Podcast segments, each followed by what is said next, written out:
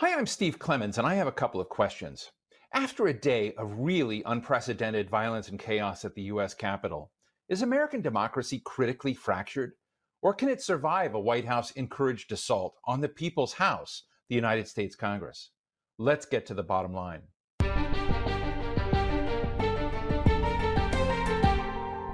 It was supposed to be a day of historic ceremony, a stylized traditional reading aloud of the Electoral College votes of each of America's states and their acceptance in a joint session of Congress. Instead, it was a day where violence and chaos was sparked by a frustrated President Trump.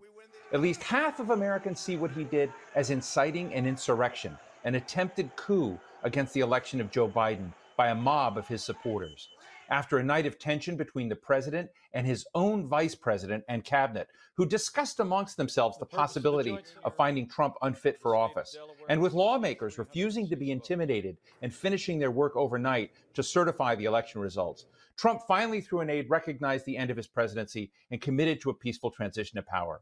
Today, we're going to get a Republican and a Democrat take on what just happened. And we'll start with Congressman Joaquin Castro, Democrat of Texas. Congressman Castro, thank you so much for joining us. Um, listen, I read your tweets last night, and um, you told your public that you're safe, you're sheltering in place, um, that the President of the United States had incited a coup attempt. Do you feel that way the day after? Yeah, I do. Uh, I think that the president has been, for weeks now, really months, um, telling his supporters that the election was stolen from him that there was widespread election fraud without providing any evidence of that. Uh, right wing media has followed him down that rabbit hole. And so when they got millions of people to believe that, then those people started putting pressure on Republican and conservative politicians like Ted Cruz and Josh Hawley. And then those guys, because of their own political ambitions, uh, have also uh, stoked the flames in the last few weeks. And the result is what we saw yesterday.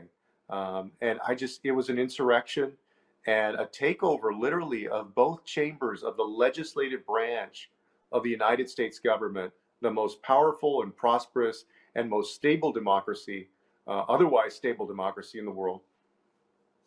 You know, last night when the process of, of, of listening and, and hearing and reading the votes from each of the states went on, uh, there were objections. There were more than 100 objections in the House of Representatives. A number of the senators who had planned to object actually withdrew those. What is the what is the um, sense of the what's the mood of the room, if you will, uh, with those hundred plus um, legislators last night that objected to uh, the vote counts in the House? Well, I think it's just people who are denying reality. But there's a reason that they're denying reality. There's they're denying reality because they're scared of of turning on or, or of, of Donald Trump going after them. They're scared of their primary base going after them. But Steve, I think what's really important is that a lot of that in the House, at least, the culprit is gerrymandering, and that these districts have been drawn in such a way they look like chicken fingers and butterflies and spaceships that a lot of these Republican members and and you know and some Democrats also uh, are in a place where all they have to do is satisfy a very hardcore base of people, and uh, they know that there no, there's no repercussion for them denying reality that Joe Biden won the election. And so that's why we saw, I think, so many of them, uh, and, and, some of them are true believers. Some of them, I think, like Louis Gohmert and others, are just true believers. Um, but I think that's what we saw last night. My sense is uh, Mike Pence stood up. He did what was expected of him constitutionally uh, and split this. Is that something we should be applauding? Well, I mean, uh, first of all, I'm glad that the vice president did what he did, that he followed his constitutional duties. Uh, but I'm left thinking that that's such a that's that's the bare minimum that you can expect in a democracy. Uh, that's what somebody is supposed to do. So I'm glad that he did it. I'm encouraged that that the person who's in the office of the vice president vice presidency is following the Constitution. But it's also a very low bar for our democracy. Um, and I think what was striking also about yesterday, you talk about uh, who's in charge of government. The decision to send out the National Guard, apparently, at least based on reporting, was not uh, done in consultation with the President of the United States. It was done at the direction of the Vice President, even though you had a sitting full, you know, fully active president of the United States, uh, the United States government basically went around Donald Trump, went around the president of the United States, uh, and got the permission from the vice president. That to me is remarkable. Um, if the protesters had been black and brown and white and had penetrated the uh, doors of the United States Capitol. I've been in them so many times. You go through, you know, magnometers. You go through, you know, to be screened. You know, I, I we saw this unfolding. We worried that there might be people with guns. There might be that they were not. I, I guess my question is, you know, we saw a, a crowd of of Trump supporters, largely, uh, mostly white Americans. Um, what is your comment to, to that? Uh, well, first of all, it was tragic. It, it was not only chaotic and outrageous, but it was also a tragic day. Uh, a woman lost her life who got shot, uh, was shot and killed um, by security at the U.S. Capitol uh, you know, because she was trying to penetrate, I believe, where the senators were. Perhaps it was the representatives. Uh, and then, as I understand, three other people uh, died from for health reasons, uh, medical complications. but you know, I can't help but all of us as Americans, we saw how protesters were treated out in the streets of, of our country and cities throughout our country, and the force that was used against them, and the tear gassing right away, um, you know, and compare that to what we saw yesterday. Yeah, I don't think I don't think a reasonable, fair person could conclude that the treatment of those two groups groups of people, uh, the Black Lives Matter protesters and the protesters really yesterday, people that were engaged in insurrection, uh, that they've been treated the same. The Washington Post has come out, its editorial board, and said that the president should be removed from office immediately. Are there any credible efforts right now underway that could have bipartisan support in both chambers to remove the president of the United States immediately? Well, you know, the, the challenge there is that you either impeach the president, which involves a legislative action, which I would support, even though he's only got 13 days to go, uh, or you're relying on the vice president and the cabinet to remove the president by the 25th Amendment, which I would also support. And I saw uh, today Adam Kinzinger, a Republican from New Jersey, has come out in support of that as well. Uh, and so there is a growing sentiment um, that the president has essentially uh, lost his faculties, uh, that he should be removed. Uh, to be honest with you, Steve, I don't know whether within 13 days that's actually going to develop into an action where he is removed. Um, you know, if this was, if perhaps if this was two months ago, three months ago, I would be more confident that the answer is yes. Uh, but we've got 13 days, and I'm sure there's some people that just want to wait it out. Congressman Castro, yesterday we saw Josh Hawley, uh, Hawley, the senator from Missouri, walk near the protesters, his arm raised like this, saying, go, go, go. Should there be um, consequences for Senator Hawley, for Senator Cruz, for um, egging on um, elements of this insurrection? Uh, yes, I think both of them should resign from the United States Senate. I don't believe that they deserve to represent Texas and Missouri. Uh, and we should also consider censuring them for their actions. So, does censorship require? Uh, does it create any consequence other than a slap on the wrist? I mean, I, I, hear, you know, your your your encouragement of them to resign, but that requires an act by themselves. What would be a consequence that does not require them to stand up uh, at this moment? Yeah, I mean, the Senate, both of them in the United States Senate the U.S. senators within that body would have to take action against them, um, you know, for there to be a consequence against them. Uh, I said yesterday that on the Senate floor they should be asked to resign by somebody else in the United States Senate, um, and you know we'll see if any action is taken over there. Look, you know the international scene well. You're well traveled. You're concerned about America's place in the world. Um, what do you think? We do at this moment when America has been one of the places in the world to kind of guide and tell other uh, countries how to manage their democracies. Jeanne Shaheen last night was talking about trying to encourage uh, the former president of Georgia to step down at the end of his term, along with Senator Jim Risch. It was a bipartisan effort saying, you know, the peaceful transfer of power is part of democracies. What story does America have to tell now? That's a great question. And to be honest with you, I think it's going to take us some time to repair this. I think the country, the, the world, uh, looked at America yesterday and saw what they usually see uh, when we look over at faraway places and see people storming government buildings and wonder why these people can't get their act together and why there's such social disorder and wonder how the rule of law has broken down. And you're right, America does lead by example in many ways. And so the first thing is we've got to make sure that we have a smooth inauguration on January 20th, that Joe Biden and Kamala Harris are inaugurated, uh, and we have a president who can lead us out of this darkness and make us a leader among nations again. I need to ask you an unfair question. Um, you are very close to someone who might have uh, led the, the Democratic ticket, your own brother, twin brother, Julian Castro. I've been thinking about if I were in that role, if I were advising someone on how do you push reset for a nation as deeply fractured and fragmented as it seems to be right now.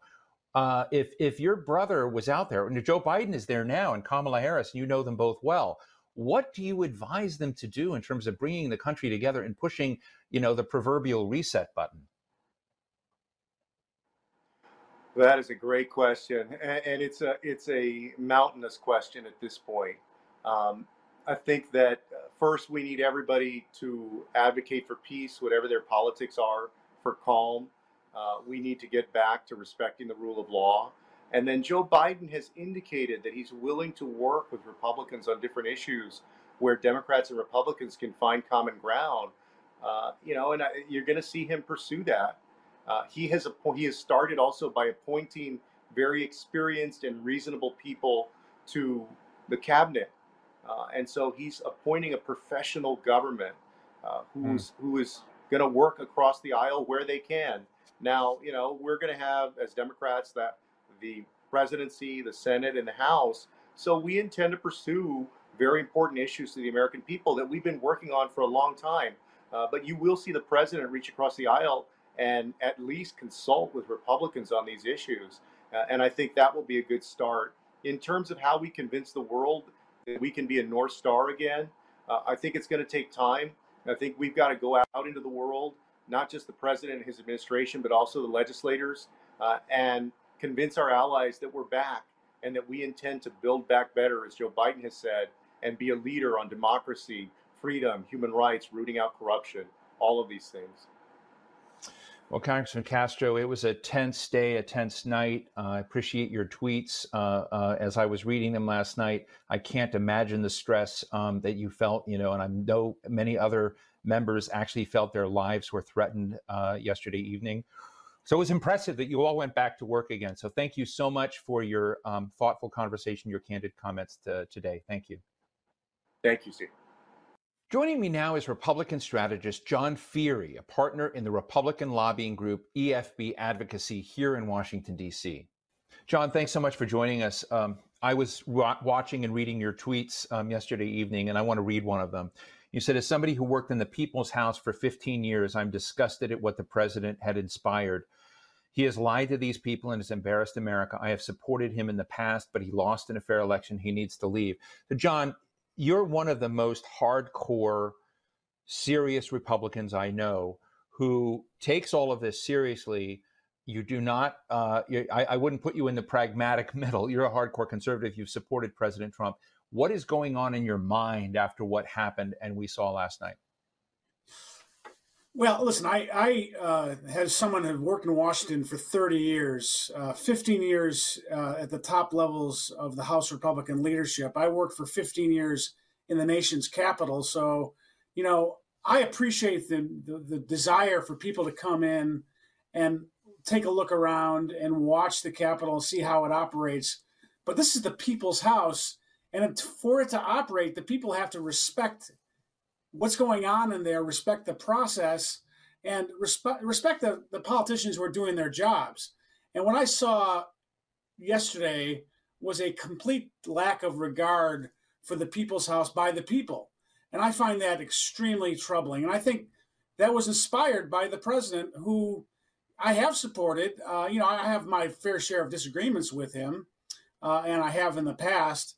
Uh, but I think he was doing a lot of right things for America. I think he what he did best for America was listen to the angst in the center of the country where people had not had jobs, where things had been hollowed out, where you had the opioid crisis, you had the financial crisis, where you had all these things, and he spoke directly to them.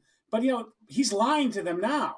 And he's lying to them. He lost fair and square in this election, just as he won fair and square four years ago. I was against the conspiracy theories by the Democrats four years ago.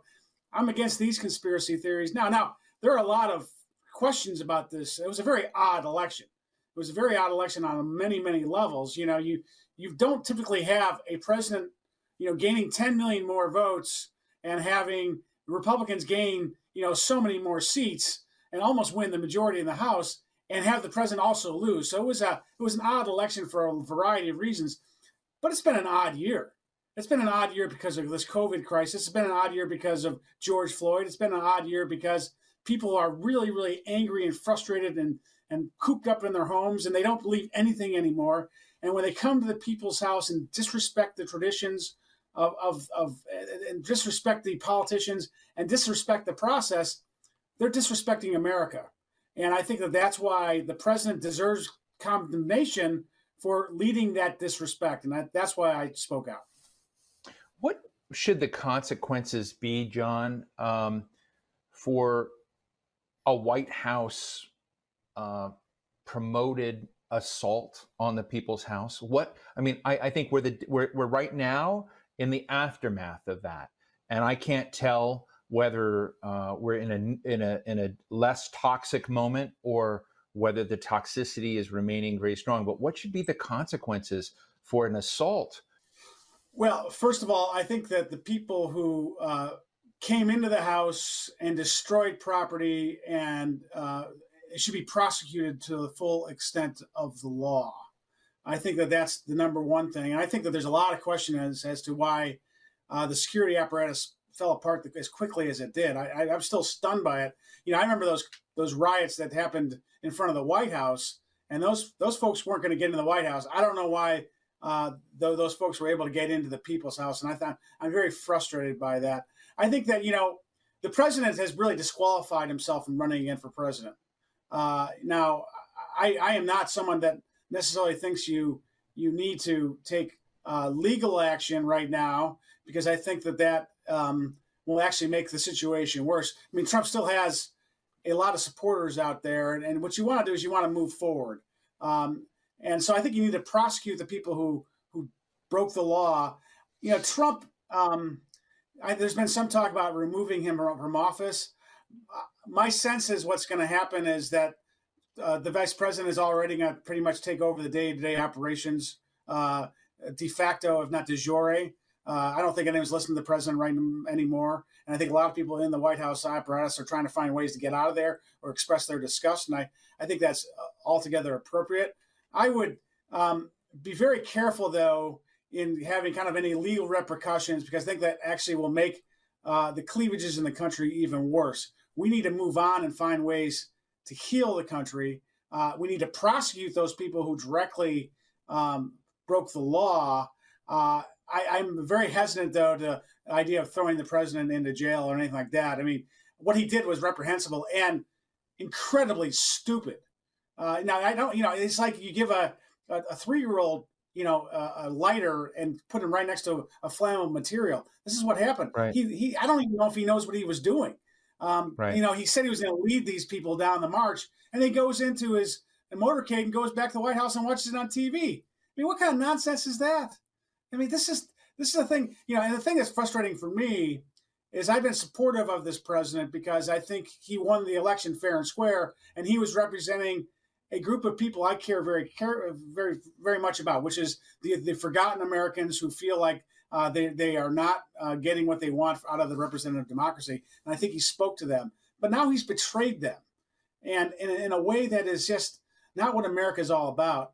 Uh, right. And I, I, I, condemn what he said and has done in no uncertain terms. Uh, but I, would be very careful about making the situation worse. Uh, when you look at Josh Hawley walking along, Senator Josh Hawley walking along and giving you know a big "Hey, go go go get him" uh, to the protesters around the Senate, versus other Republican senators last night being applauded on the floor by Democrats and Republicans for saying we have to stop this divide. How where does the Republican Party go? Does it expel QAnon types? Does it keep them in the tent? What's the I mean, you are part of the architecture of republicanism. Are, are you worried about the health of the party? Can can the good parts of the party reclaim it? Well, listen, I think the the the party exists not necessarily because of the leaders, but because of the followers. Um, and so it's you know you have to be very careful uh, to to kind of lead a party in a place where the followers are not going to go. I do think that there needs to be uh, better communication, uh, a little bit more straight talk with with uh, our, our voters. I think we need to do a better job of batting down conspiracy theories, which infect both sides. You know, I've you know, there's been conspiracy theories running around America for generations. You know, JFK being a perfect example of that.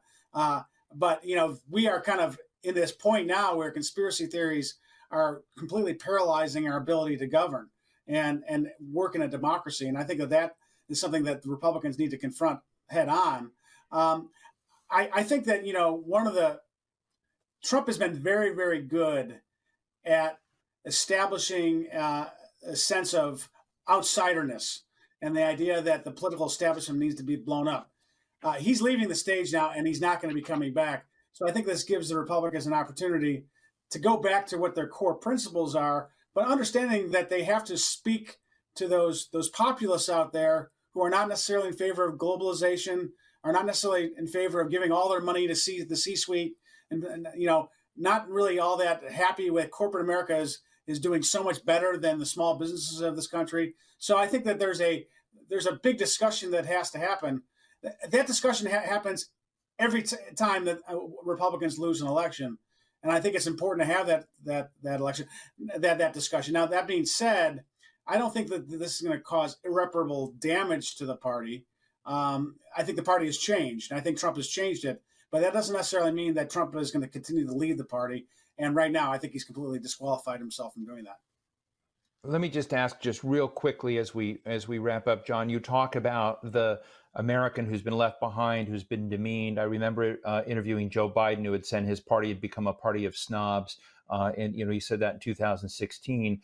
Do you think there's an opportunity where Joe Biden can talk to those Americans that that that you're worried about, that there can be a reset in this country? May not be kumbaya, but at least get everybody to realize we're on the same boat. Well, I think that's one of Joe Biden's you know greatest strengths is he he speaks directly to those people. Uh, he has throughout uh, his political career. That's why President Obama put him on the ticket for, for eight years. Mm. Uh, and you know, I think that the question is, can he do more than speak to those people? Can he actually do something for them? And uh, you know, I, I, think it remains to be seen. I think he's right. The, the Democratic Party has turned into an elite party. The Republican Party is becoming a working class party, and the challenge for the. Republicans is to expand the base from white working class to all working class. And you saw mm. some examples of that, not only with President Trump doing better, but also with different folks who, uh, f- from a wide variety of backgrounds, who won uh, as Republicans. So, listen, I think Biden can speak to it, but will he be able to do anything because his party has become very elitist and very corporate? Um, I think that the, the, the, the, Republican challenge is to establish itself as the working class party. Well, John Feehery, a Republican political strategist and advisor, really grateful to you for your candid thoughts today at this important time. Thanks for joining us. Thanks, Dave. So, what's the bottom line? This week's events in Washington should have been expected. They're the result of years of President Trump accusing his rivals of cheating, of labeling the entire voting system as fraudulent, of demeaning people who don't align with him, of bullying, name calling, and making everything about himself. His claims of voting fraud have been baseless, thrown out by court after court by judges appointed by President Trump. Now he's become America's main purveyor of conspiracy theories, and many of his followers believe they're true. He told them to go out and stop the steal of his election, and that is why they went to the United States Capitol to do that. Whether he admits it or not, Trump crafted this physical and violent assault on American democracy. But despite all of Trump's efforts, America is still a country of institutions. The chambers of Congress were damaged, and a lot of congressional members had their offices ransacked. But they went back and they did their job. Vice President Mike Pence did his constitutional duty, infuriating his boss. And Americans watched as Democrats and Republicans applauded each other as they stood together against those who tried to stop the count. January 6th will go down in history possibly as the day that Americans began to realize how fragile their democracy can be. And that's the bottom line.